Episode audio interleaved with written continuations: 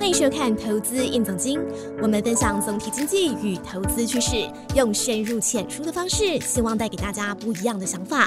今天我们要来和大家聊聊，当地球上的有钱人都老了，你大概知道，全球的财富主要集中在已开发国家的年长者手上，所以该如何满足这群长者的需求，就是未来十年让你的投资效率不断创高的重点。随着文明演进，人类早就不再像以前一样大量繁衍后代，已开发的国家人口成长低落也早就不是新闻。全球目前大约有七十九亿人口，到二十一世纪末，地球人口能不能到达百亿呢？其实难度非常的高。举例来说，日本总人口早在二零一零年就开始下滑。如果用人口年龄中位数来比较，台湾目前大约四十二点七岁，比台湾更高的多数是欧洲的已开发国家，亚洲的话则有南韩和日本。美国虽然靠着大量吸收移民来维持人口数正成长，以求持续发展经济，但经过疫情的摧残，再加上封锁人口流动，美国总人口数在二零二二年很可能开始走下坡。其中值得注意的是，大部分人口老化严重的国家，十年期公债值利率都不超过百分之一。而十年期公债值利率所代表的，就是市场对发行国家的长期经济看法。以美国来说，最近即使因供应链失衡造成通货膨胀，但十年期公债值利率还是无法有效拉高。这样看来，市场资金的立场就很清楚了。长期人口的减少导致总体消费趋缓，才是国际资金最在意的事情。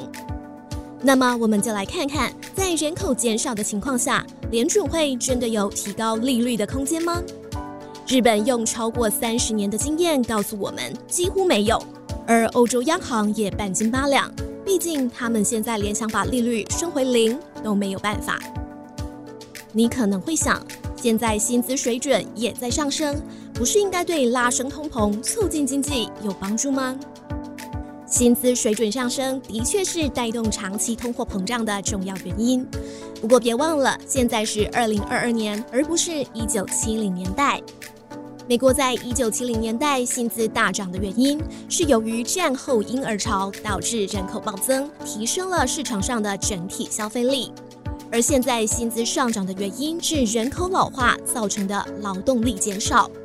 因为当市场缺乏劳动力，公司征才遇到困难，只好提高薪水抢人才，同时也为经济注入活水。但日本人不是这样想的，干活的人变少没关系，他们增加自动贩卖机，减少二十四小时营业的便利商店，不断找寻各种方法取代劳动力，结果换来的却是薪资水准停滞了三十年。再来看到人口老化速度也很快的欧洲。整个欧盟的人口数在二零一九年达到最高峰，后来因为疫情影响，人口下滑的趋势现在看起来也是一去不复返。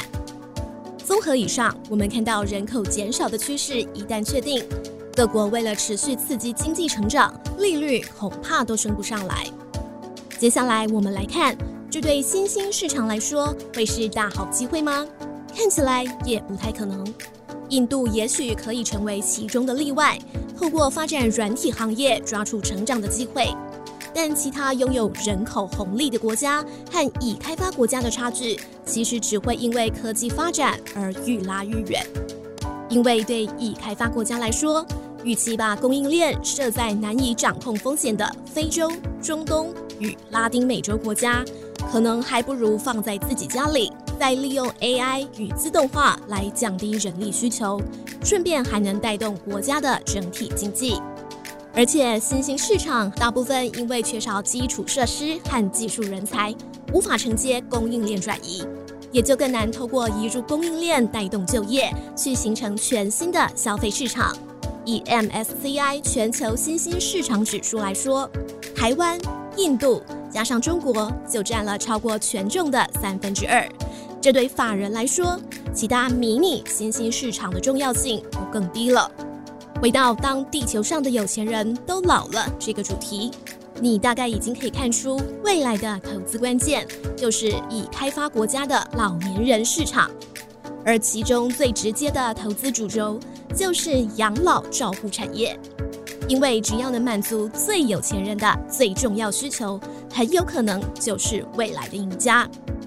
各位观众，您认为有钱人最重要的需求是什么呢？留言告诉我们吧。今天的投资印总金到这边告一段落。喜欢这个节目的观众，请记得帮我们按赞、订阅、加分享。投资印总金，我们下次见。